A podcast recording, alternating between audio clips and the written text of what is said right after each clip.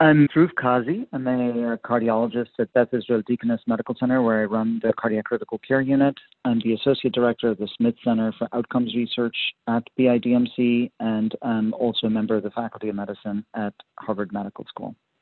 In this podcast, I'm going to be talking about our evaluation of the economics of scaling up a pharmacist led blood pressure control program in black barbershops, a unique and effective way to improve blood pressure control among non Hispanic black men in the United States.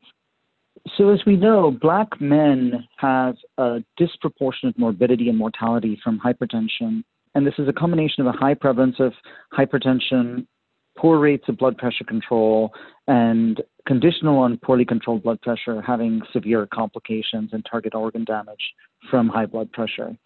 And so there have been increasing efforts to try and engage this high risk subpopulation in novel forms of healthcare delivery to improve blood pressure control.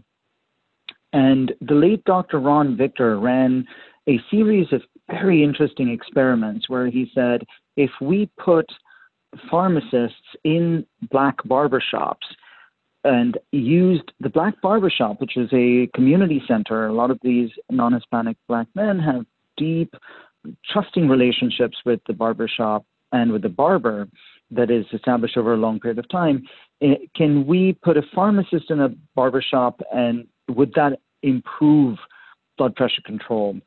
Partly by bringing healthcare into a place of trust, but also by eliminating barriers to access so that if you need escalation of blood pressure medications, the pharmacist can do it right there in using a collaborative practice agreement with a local cardiologist.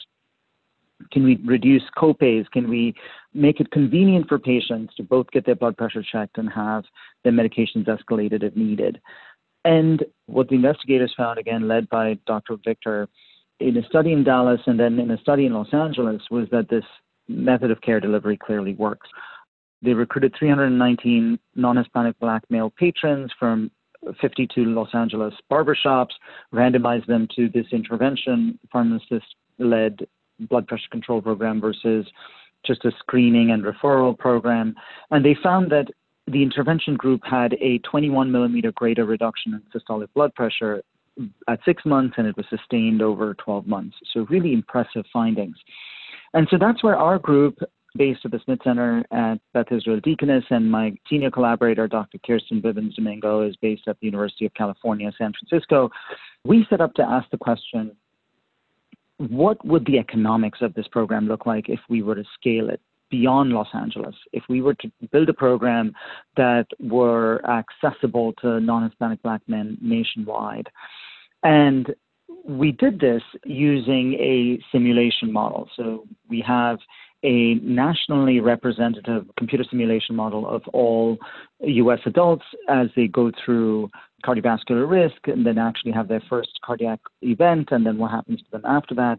And we used an adapted version of that model to ask the question what would this scaled up black barbershop program look like? And so we said, let's assume that we know that about 80% of non Hispanic black men live in urban metropolitan areas where uh, such a program would be feasible, and, and about half of these individuals have used black barbershops as the primary source of hair care. And so, if we uh, assume that we could recruit some percentage of these individuals into a pharmacist led blood pressure control program, what would the effect be?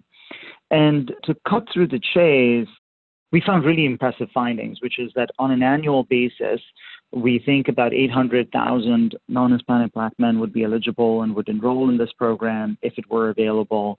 And on an annual basis, we'd avert about 1,300 cardiovascular deaths, 1,600 myocardial infarctions, and 5,000 strokes. So these are really impressive numbers on an annual basis. We would gain about 11,000 life years and about 13,000 life years if you adjust them for quality of life. So what we'd call QALYs or quality adjusted life years. And collectively, this would result, just in terms of the averted events and the savings that result from averted healthcare events, would produce $870 million in savings a year. To clarify, here what we've done is we've added up the costs of blood pressure medications, but included all the savings from averted heart attacks and strokes And then we moved on to the next question saying, okay, 870 million in savings is interesting. How much would a payer be willing to pay for a program?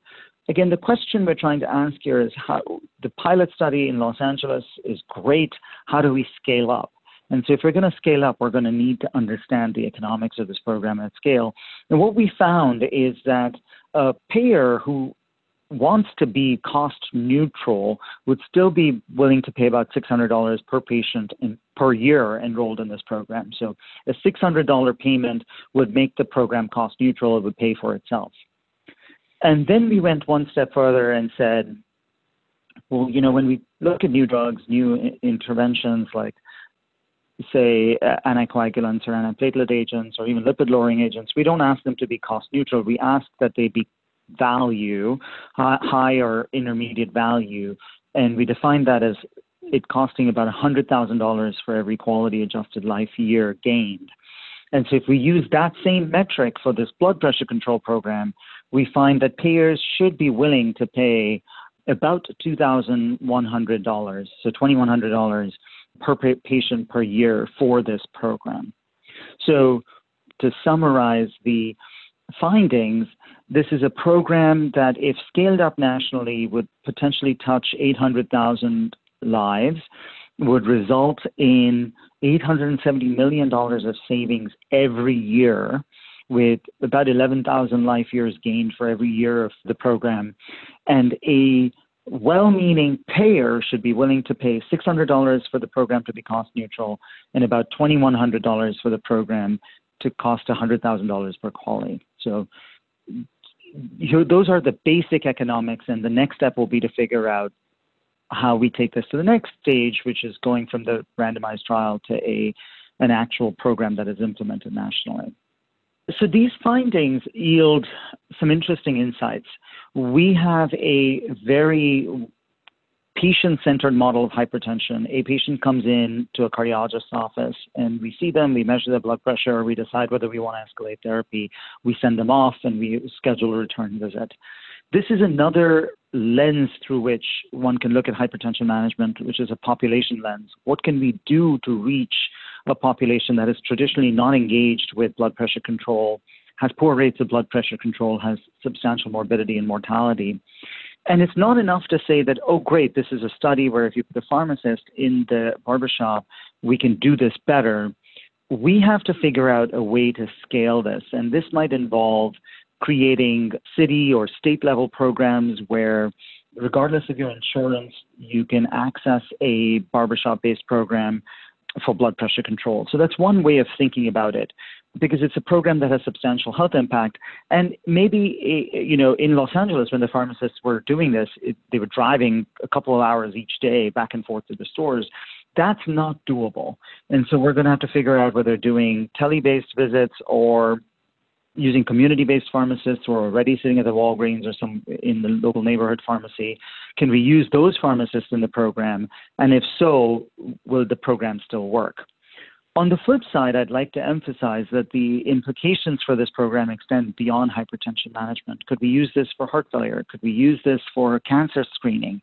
Moving some of the algorithmic processes that you and I engage with in terms of care, moving them into the field, into the community with a trusted local partner, removing barriers to care so that we can scale up the public health impact of things we do in clinic.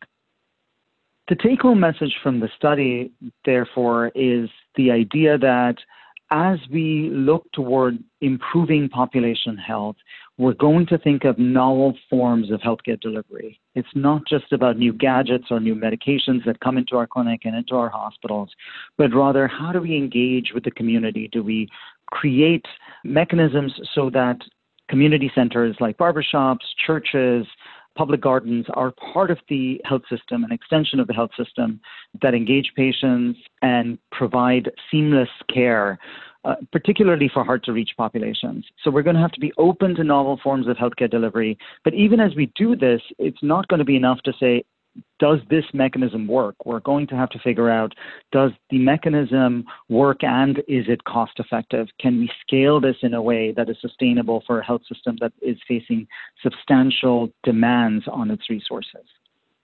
Thank you for listening today. For more information about our study, please click the links below.